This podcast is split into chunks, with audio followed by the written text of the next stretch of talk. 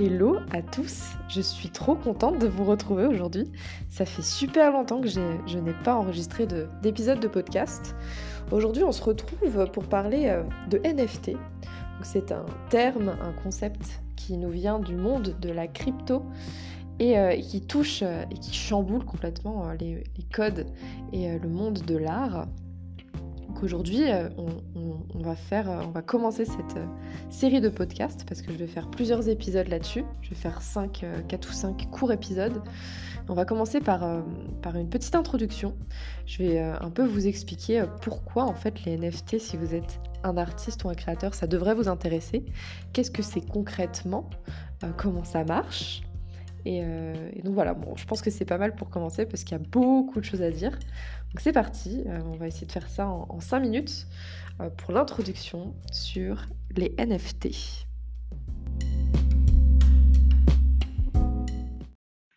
Alors c'est quoi cette histoire de NFT là? Si vous êtes sur Twitter, vous devez voir des flopées d'artistes qui euh, ont eu leur vie totalement changée par l'arrivée des NFT parce que jusque-là, ils ne gagnaient pas leur vie. Euh, convenablement, euh, financièrement parlant, c'est assez compliqué quand on est un, artiste la plupart du temps. Donc il y en a plein euh, qui, ont vu leur vie totalement changer, qui se sont achetés des appartements, du matériel. Vraiment, on parle de, changement de vie profond. Et, donc, ils viennent tous de la sphère NFT. Qu'est-ce que c'est? Comment, comment on peut gagner de l'argent avec des NFT Qu'est-ce que c'est? Donc, euh, premièrement, un, NFT, c'est une abréviation pour Non-Fungible Token. Donc, ce sont des tokens non fongibles. En fait, comme je vous ai dit, les NFT viennent du monde de la crypto. Euh, dans la crypto, euh, vous devez connaître peut-être les, coins, les, les bitcoins, l'ether, etc. Donc, les crypto-monnaies. Les crypto-monnaies sont ce qu'on appelle des jetons fongibles, c'est-à-dire que euh, chaque, euh, chaque bitcoin en fait est remplaçable par un autre. Euh, chaque coin, chaque pièce se ressemble et donc elles sont, elles sont indissociables les unes des autres. Seule leur valeur donc est intéressante aux yeux de leurs détenteurs. Et, et, en fait, les NFT, les jetons non fongibles, ce sont un peu le même genre d'assets, sauf que chaque euh, jeton est unique et irremplaçable. Donc ça, c'est vérifiable grâce à la blockchain où euh, toutes les opérations sont listées. Et donc à chaque fois qu'il y a euh, un acte, on va dire, qui est créé sur, sur le monde de la blockchain, eh bien, il y a, il y a ce qu'on appelle des blocs qui sont créés. Et donc chaque bloc, chaque bloc créé est vérifié par les utilisateurs euh, par des mineurs notamment. Donc je ne vais pas rentrer dans les détails, mais en gros, la blockchain, c'est euh, euh, un système qui permet de certifier avec, avec un très très haut de sécurisation, très très haut niveau de sécurisation, pardon. Et donc pour authentifier des, NFT, des jetons non fongibles, c'est quelque chose de très, très efficace. Donc en fait, ce qui se passe, c'est que au début, donc on a ces jetons non fongibles qui sont arrivés, euh, et, en fait, il y a des gens qui ont commencé à faire des, œuvres d'art et à les authentifier grâce à ces jetons. Donc en fait, ils associent euh, une œuvre d'art à un jeton. Et donc on peut dire, quand on possède le jeton associé à l'œuvre d'art, que cette œuvre d'art nous appartient. Donc en fait, c'est ça le fonctionnement des, NFT. Et donc les premiers euh, NFT, il me semble que c'était les, alors euh, bon, évidemment, vous avez peut-être entendu parler des CryptoPunks, mais c'était aussi les, les rares Pépés et Pépés the Frog. Si vous voyez un peu le même avec une espèce de grenouille sur Twitter, bah, sachez que euh, en fait, c'était un des premiers, euh, dans la base du mouvement, un des plus grands, des plus premiers crypto-artistes pardon, qui arrivé, c'était le créateur de, de the Frog. Et donc directement, euh, on, a eu des interrogations parce que les gens n'ont pas compris en fait Pépé the Frog. Je sais pas si vous voyez ce que c'est, mais on dirait un mème quoi. c'est une grenouille. Il y a des gens qui payent pour acheter des grenouilles. Donc en fait c'était un peu une, blague. En fait ça a très bien marché euh, parce que c'est un nouveau mouvement qui euh, relance l'économie des collectionneurs. Et ça, c'est super intéressant parce que euh, c'est quelque chose qui existait avant le digital, euh, l'intérêt pour la collection. Euh, donc que ce soit, par exemple, vous avez peut-être collectionné dans votre jeunesse des cartes Pokémon ou, des cartes d'idoles. Mais en fait, c'est quelque chose de super, super agréable et, en fait, la, la rareté des, la rareté des œuvres ou des œuvres de collection, c'est quelque chose qui nous pousse à, à les collectionner, donc à les acheter aussi. Donc ça, c'est super intéressant que, les NFT aient relancé ça hein, grâce à l'authentification des œuvres d'art. Et du coup, en fait, c'est pour ça qu'il y, a des, il y a différents types de NFT qui sont, qui sont créés. Il y a des collectibles, donc c'est ce dont je viens de vous parler pour que vous compreniez un peu euh, euh, l'efficacité et, euh, et, le mouvement que peut créer ce genre de technologie. Donc il y a les collectibles, mais il y a aussi plein d'autres familles. Il y a aussi des, bah, en fait, des NFT d'art, génératifs ou non, donc c'est-à-dire des œuvres d'art uniques qui sont créées, qui sont collectionnables, mais seulement à l'unité. Il y a les collectibles qui sont des, vraiment des... On a des mécaniques qui se rapprochent vraiment des feuilles d'idole, etc. C'est vraiment des petits trucs à collectionner. Vous avez des personnages. vous en avez aussi dans les, dans les jeux. Donc vous avez des NFT de gaming. vous pouvez acheter des personnages ou des NFT et pouvoir les réutiliser après dans les jeux. donc chaque NFT possède des attributs que vous pouvez avoir pouvoir utiliser dans les jeux par la suite. Vous avez aussi les métaverses. Euh, le métaverse, en gros, ce sont des mondes virtuels.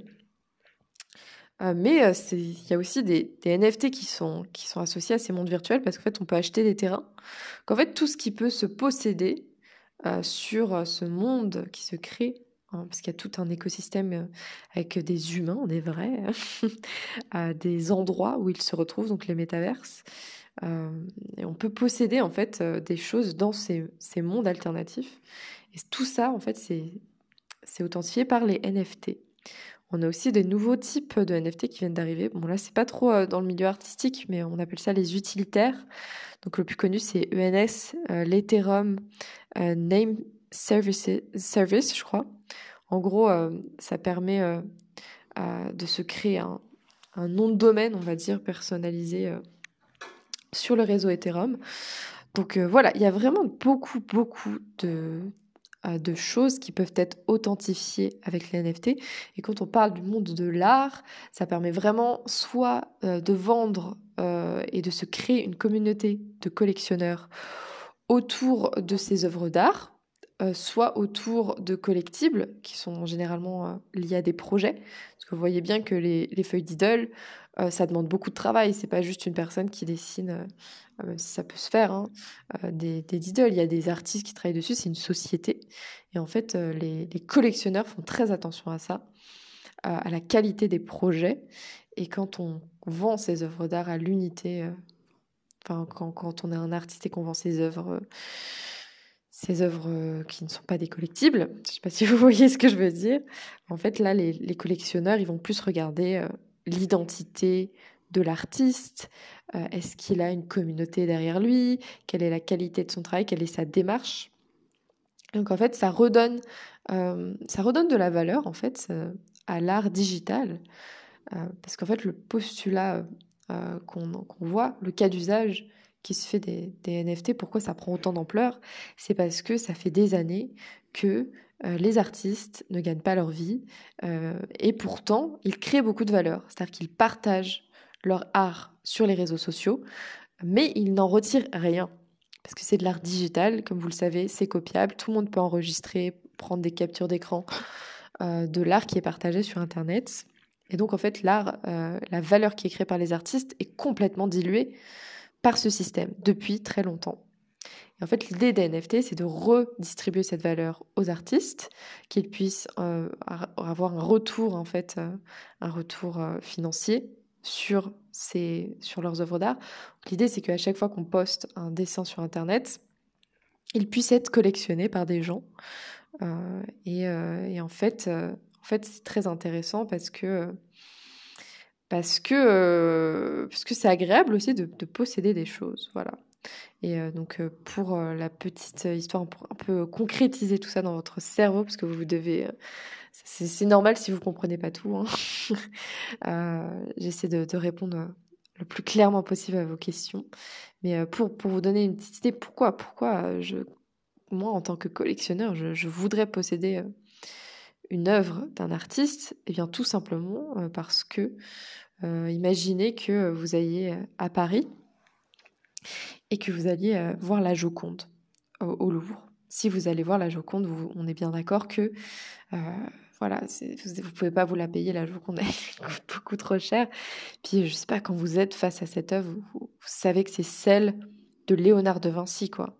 C'est pour ça qu'il y a autant de gens qui viennent la voir, c'est parce qu'il y a tout, tout ce lien avec le créateur qui existe entre ce tableau et, et Léonard de Vinci.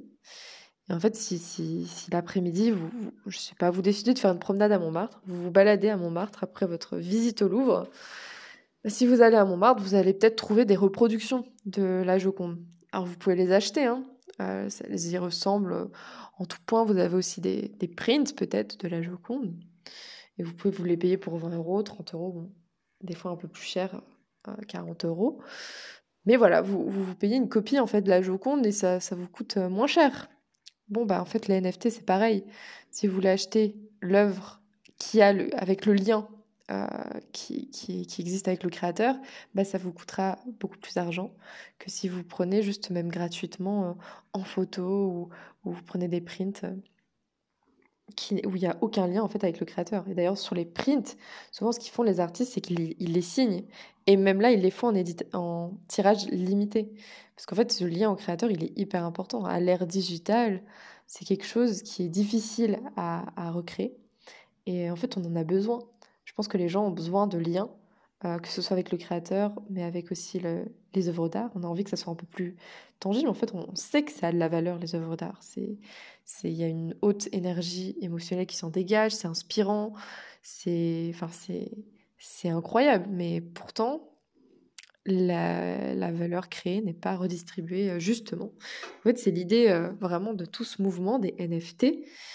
Et donc, et donc quand vous collectez euh, des NFT pour, pour prouver que telle œuvre vous, vous appartient ou pas, il y a tout un écosystème qui s'est créé autour de ça, tout, euh, tout plein d'infrastructures. Donc c'est peut-être ça, je pense, qui manque au grand public pour comprendre les NFT. Et donc c'est pour ça que je vous invite, euh, en écoutant ce podcast, à aller voir les plateformes dont je vais vous parler, parce que c'est très important pour comprendre ce qui se passe, de, voir en fait, de l'expérimenter. Je pense que c'est ce qui manque pour l'instant au grand public. Donc euh, si vous achetez des NFT, vous pouvez les acheter sur ce qu'on appelle des marketplaces, dont la plus connue euh, s'appelle OpenSea.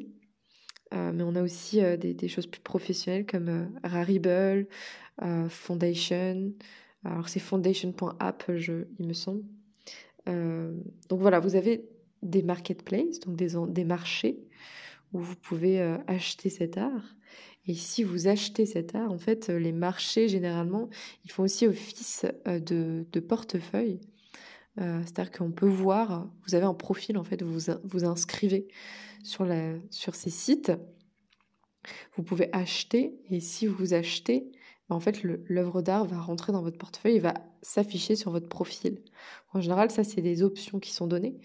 Et, euh, comme même si on change de plateforme à chaque fois, on utilise le même réseau, qui est le réseau des réseaux blockchain, en fait, même si vous naviguez euh, d'une plateforme à une autre, il est possible de centraliser toutes vos œuvres. C'est-à-dire, imaginez, dans la vraie vie, si vous achetiez des œuvres d'art, euh, je sais pas, dans, euh, dans un petit magasin dans votre ville natale, puis après vous partez en Angleterre et vous achetez un autre tableau dans un autre magasin.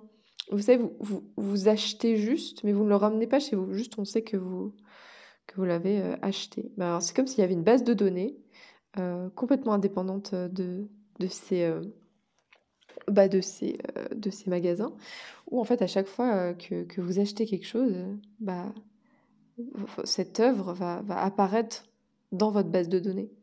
C'est comme si vous aviez vraiment une, une espèce de, un espèce de tracker sur vous toujours qui, qui peut vous suivre et suivre votre, votre évolution de collection. Donc ça, c'est super intéressant. Je vous invite à aller voir les, les marketplaces. Et, euh, on a aussi, euh, du coup, des, des, nouveaux réseaux sociaux qui se créent.